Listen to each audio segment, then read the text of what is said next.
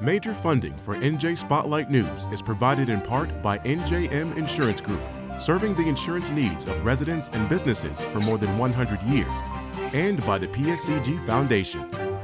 Tonight on NJ Spotlight News, Governor Murphy pitches a revived tax on businesses to help rescue New Jersey Transit from its financial woes. Critics call it a blow to the state's major employers.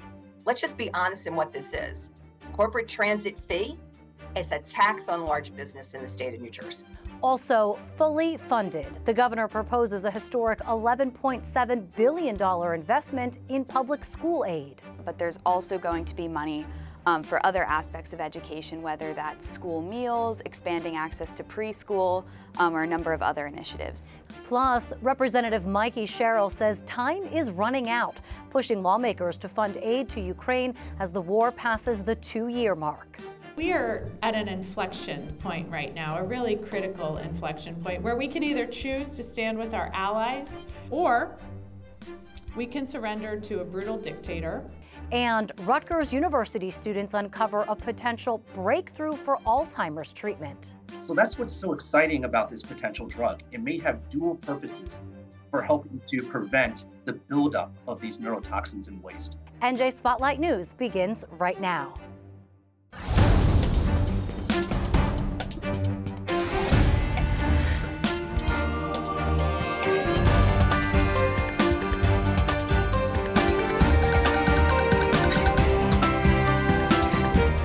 From NJPBS Studios, this is NJ Spotlight News with Brianna Vannozzi.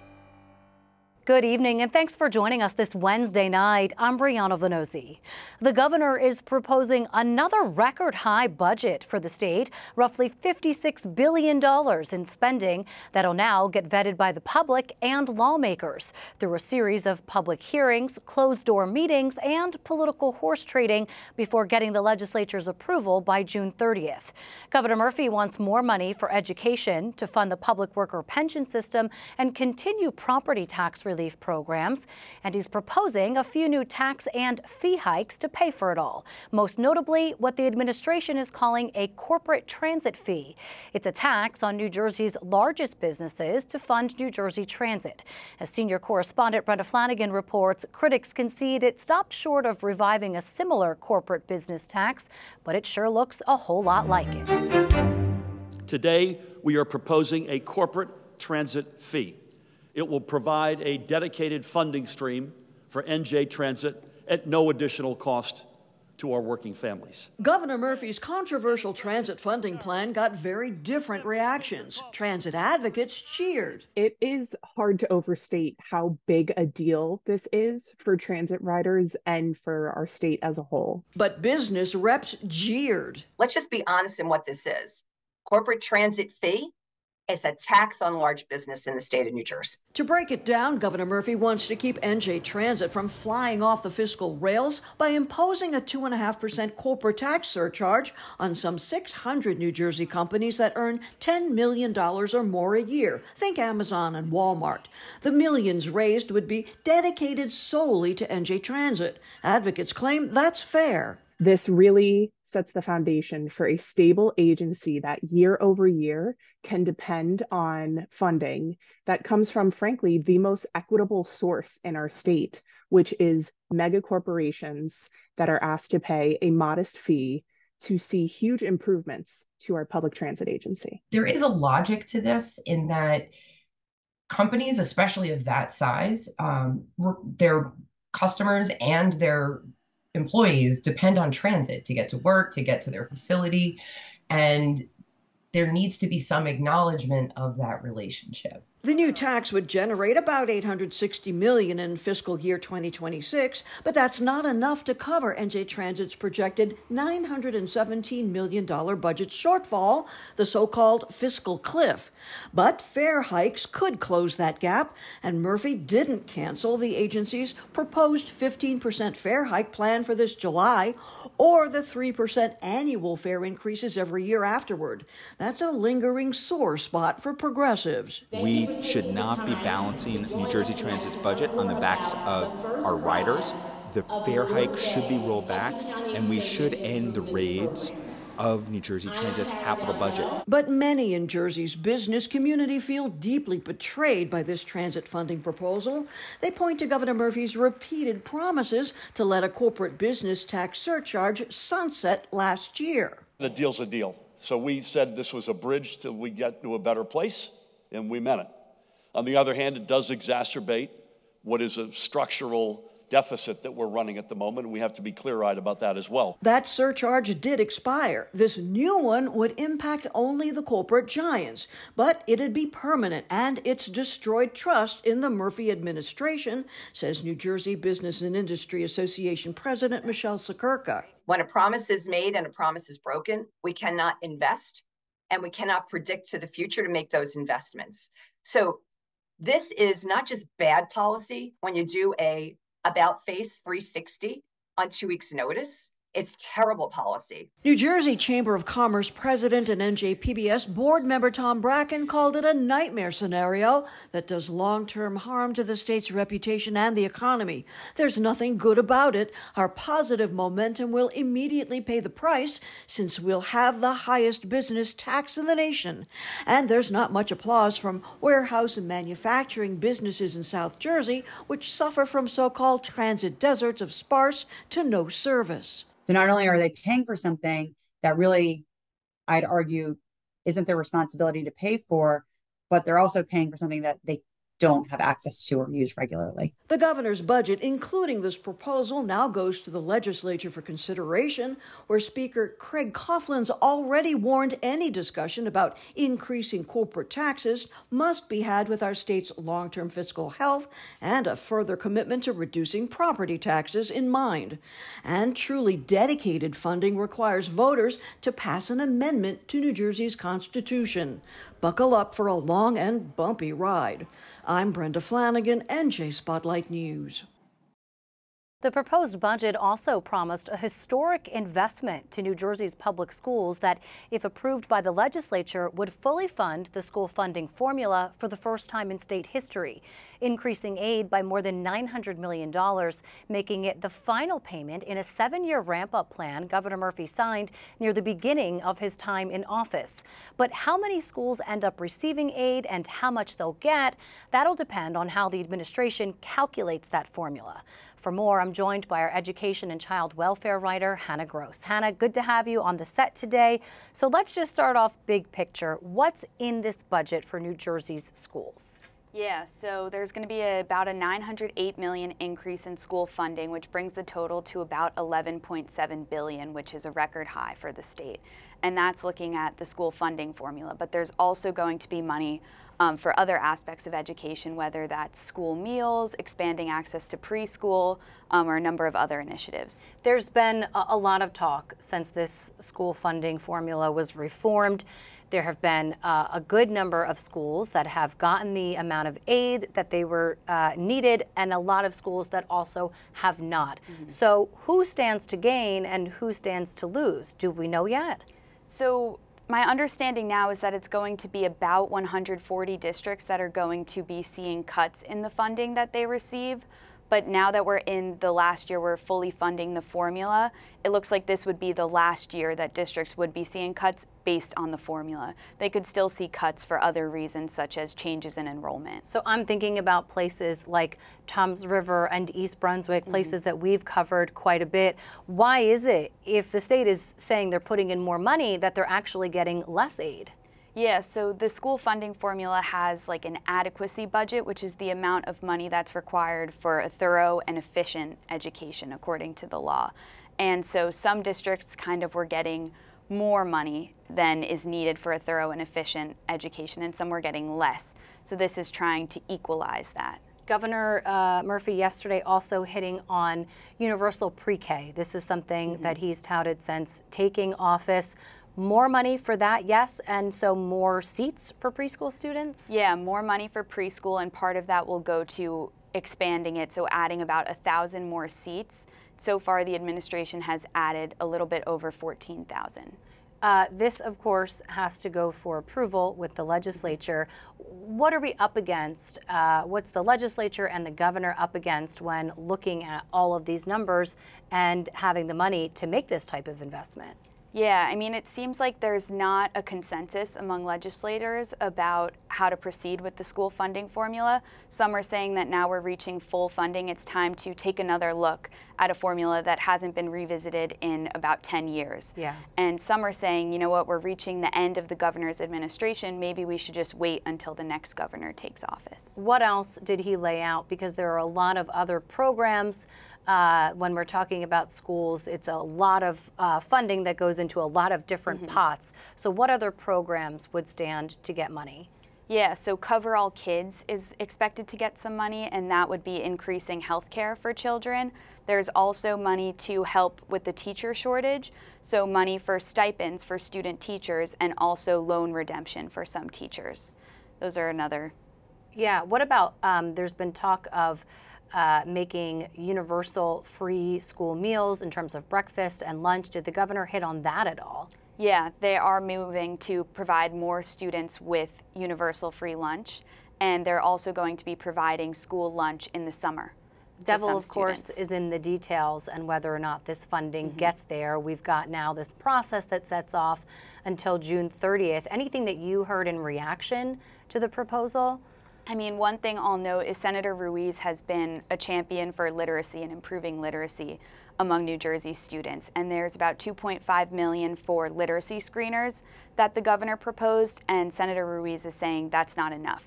There needs to be more to improve literacy, and that's something she's going to focus on in budget negotiations. And that was something he hit on in his State of the State. All right, Hannah Gross for us. Hannah, thanks so much. Thanks, Bree. Congress returned to session today, working to avert a partial government shutdown and negotiate a wartime aid package in Ukraine's fight against Russia. The money is currently being held up by a group of House Republicans. Congresswoman Mikie Sherrill was part of a delegation that recently traveled to Ukraine, marking the war's two year anniversary. This week, she held an event at the Ukrainian American Cultural Center of New Jersey to share her experience and press her colleagues to immediately pass the funding. Senior correspondent Joanna Gagis reports. We are at an inflection point right now, a really critical inflection point, where we can either choose to stand with our allies or we can surrender to a brutal dictator whose vision for conquest goes beyond Ukraine's borders. Congresswoman Mikie Sherrill attended the Munich Security Conference in Germany last week, along with a large bipartisan group of lawmakers. She spoke directly with Ukrainian President Volodymyr Zelensky and shared that conversation with folks at a Ukrainian church in Whippany, where she urged the U.S. to continue its financial support of Ukraine. I met with a president who was committed, who was resolute who was determined, who was going to continue to fight along with the people of Ukraine no matter what. But the Ukrainians are asking the U.S. for more support as they've recently had to withdraw troops from two more villages near the eastern Donetsk region, losing ground because they lack the munitions needed to hold the Russians. A $60 billion aid package for Ukraine has cleared the U.S. Senate with bipartisan support, but it's stuck in the Republican controlled House right now. This wounded Ukrainian soldier said that aid would change everything. Losing a lot of uh soldiers and a lot of soldiers getting killed and wounded uh, because we don't have enough of weapons to fight.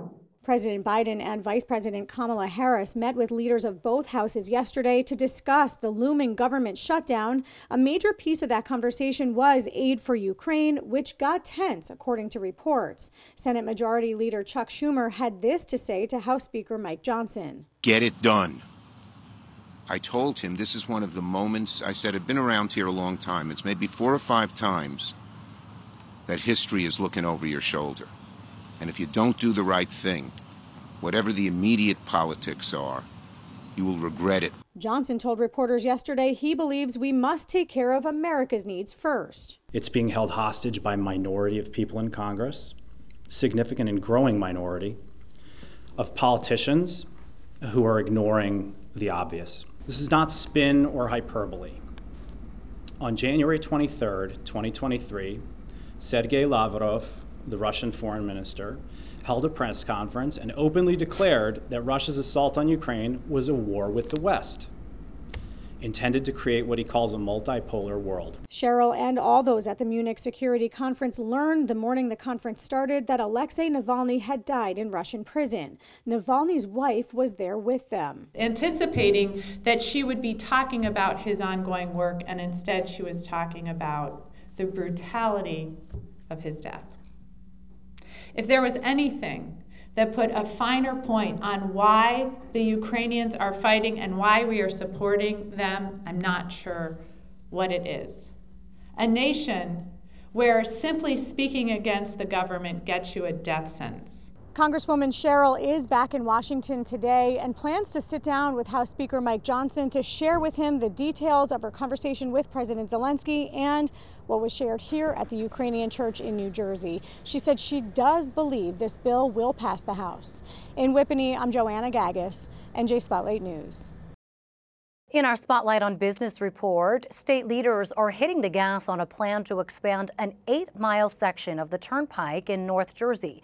But it's getting major pushback from communities surrounding the proposed construction.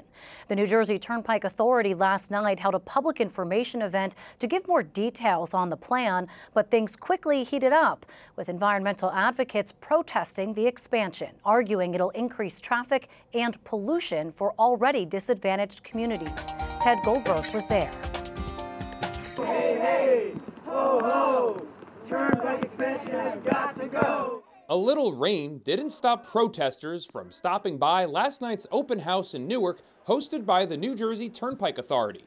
The authority is planning to widen an eight mile stretch of the turnpike between Brick City and Jersey City, and experts explained why the $10 billion project is needed. Our number one priority is safety, so replacing these 29 bridges is our highest priority, and that is like the majority of the cost. This is a must do project. This is something that has to be done. Construction could be a headache, but the authority argues that bridges like the Newark Bay Bridge are at the end of their lifespans. Even anti expansion advocates agree with that. This is a bridge that was built in the mid century, it's a 75 year old bridge that failed, failed.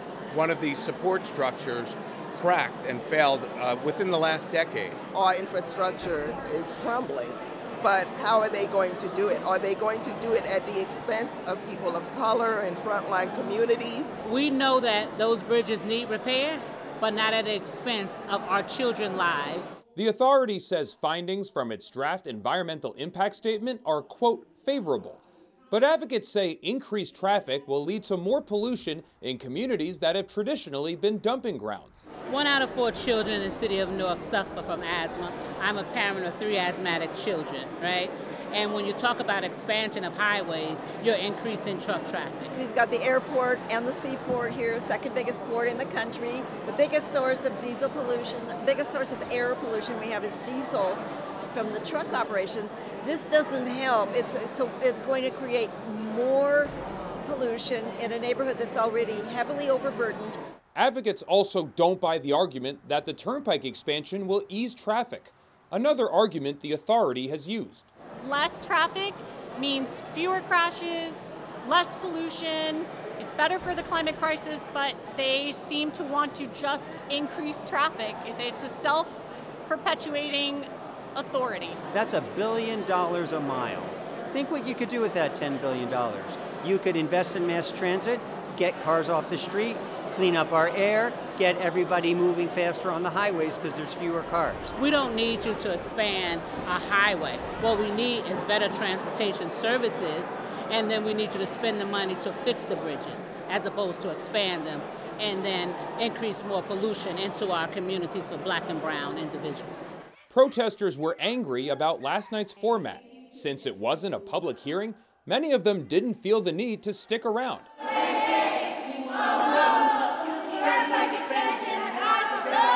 Some told me the authorities should just fix the bridges instead of widening the entire stretch of turnpike.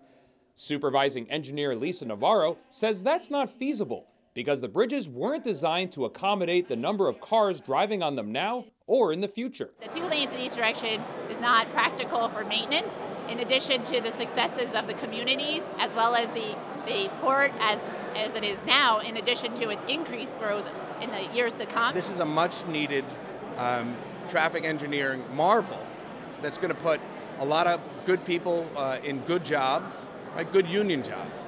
A marvel that could have opponents every step of the way from now until construction starts, which could be in two years. In Newark, I'm Ted Goldberg, NJ Spotlight News. Cleanup work on three toxic waste sites in the state are getting boosted by millions of dollars in federal money. They're part of a larger federal Superfund program put in place under the 2021 infrastructure law signed by President Biden. That's targeting over 100 toxic waste sites across the country. In New Jersey, that includes the Matlack site in Woolwich, the Raritan Bay slag site, and the Roebling Steel Company site. The bulk of New Jersey's share of the funding, about 30 million, is going to Matlack which was used for decades to clean trucks and tankers carrying hazardous substances. The Raritan Bay slag site in Old Bridge and Sayreville will get roughly a million dollars to help clean lead waste slag in the mile long waterfront of the Raritan Bay, and about $2 million will go to the old Roebling Steel Company site along the Delaware River in Florence Township. That was once home to heavy steel manufacturing. This is the third and final installment of a $3.5 billion cash infusion to the Environmental Protection Agency's Superfund program to help clear a backlog of hazardous sites and the health threats they pose to residents. On Wall Street, stocks ticked lower today, coming off Tuesday's mixed close. Here's how trading numbers landed for the day. A groundbreaking discovery in the fight against Alzheimer's disease made right here in New Jersey by a group of undergrads at Rutgers University. The team found an experimental drug may help the brain get rid of toxins that cause Alzheimer's and other forms of dementia. I recently spoke with Max Tischfield, a resident researcher at Rutgers, about what this discovery means for treatment. Max Tischfield, great to talk to you. On paper, this definitely looks like a pretty significant breakthrough. What exactly did you and your team find? Yeah, so we have been researching and studying the brain's waste clearance system. And this is a system that allows the brain to clear metabolites and waste, and including neurotoxins. And these neurotoxins um, consist of amyloid beta and tau, and these are culprits in degenerative diseases like Alzheimer's. And what we have found is by studying a mouse model for a craniofacial disorder called craniosynostosis, and this is a disorder that affects how the skull grows, we serendipitously discovered that there were changes to how these systems develop and how they're maintained over the lifespan. And that's very important because recent data has shown that as we age, our ability to clear waste from the brain declines. So there's a lot of interest in understanding how can we facilitate and rejuvenate these brain waste clearance systems. And that's part of what our team was able to find by using this small molecule drug called YODA1. And how does YODA1 target uh, that brain waste, as you call it, or the amyloid plaque, which we've really come to know to be synonymous with uh, conditions like dementia? Yeah, well, I think I think that question has potentially two answers um, one of which, as we showed, it facilitates the ability of fluid to actually perfuse into your brain and clear the waste out. And once the waste is cleared out, it's drained through something called lymphatic vessels or meningeal lymphatic vessels. And these are vessels that basically reside around the brain beneath your skull. And these were just discovered 10 years ago. And for that reason, there's a lot of interest in these vessels. Yeah, I was just and, about to ask you why we're just looking at those lymphatic vessels. I'm thinking about treatments like craniosacral therapy, which does a similar process of getting more of that cerebral spinal fluid into the brain. Why is science just now getting to look at these vessels? Yeah, well, interestingly enough, these vessels were first described in the late 1700s. But as scientists like to do, they, they tend to argue sometimes and challenge each other's observations, and they were challenged. And because of that, for hundreds of years, we lost sight eh, of, of these vessels. And only within the last 10 years or so were they rediscovered by two different groups. And now that we've discovered them, we can now figure out how we can manipulate them to actually help clear waste. And that's what our drugs showed. These tests, these trials are being done on mice, Max. How soon might we see human trials? Yeah, well, as anything with science, the first breakthroughs usually come through in an animal model. And I should say that the drug has not been tested yet in humans. But I think given the results that we've recently reported and that of others, there may be a push very soon to actually ask, you know, how might this drug affect, uh, for example, fluid dynamics in a human? Of course, would it be safe? Uh, would it have, you know, non-toxic properties? And in mice, we know that in fact it does. But I think that's one of the really interesting and important aspects to consider. It could be very safe for human usage. Max Tischfield is an assistant professor of cell biology and neuroscience with Rutgers University. Max, thank you so much. Thank you for having me. It's a pleasure to be here. And that does it for us tonight. But make sure to tune into Chatbox with David Cruz tomorrow night. He's taking a deeper look at the governor's plan to rescue New Jersey Transit through a tax on corporations. A panel of transportation experts and policy analysts break down whether it's enough of a lifeline for the troubled agency. That's tomorrow at 6 p.m. on the NJ Spotlight News YouTube channel. I'm Brianna Vannozzi for the entire NJ Spotlight News team. Thanks for being with us. Have a great night. We'll see you back here tomorrow. New Jersey Education Association, making public schools great for every child, and RWJ Barnabas Health. Let's be healthy together. Have some water. Look at these kids. There, how are you? What do you see? I see myself. I became an ESL teacher to give my students what I wanted when I came to this country. The opportunity to learn, to dream, to achieve, a chance to belong and to be an American. My name is Julia Toriani Crompton, and I'm proud to be an NJEA member.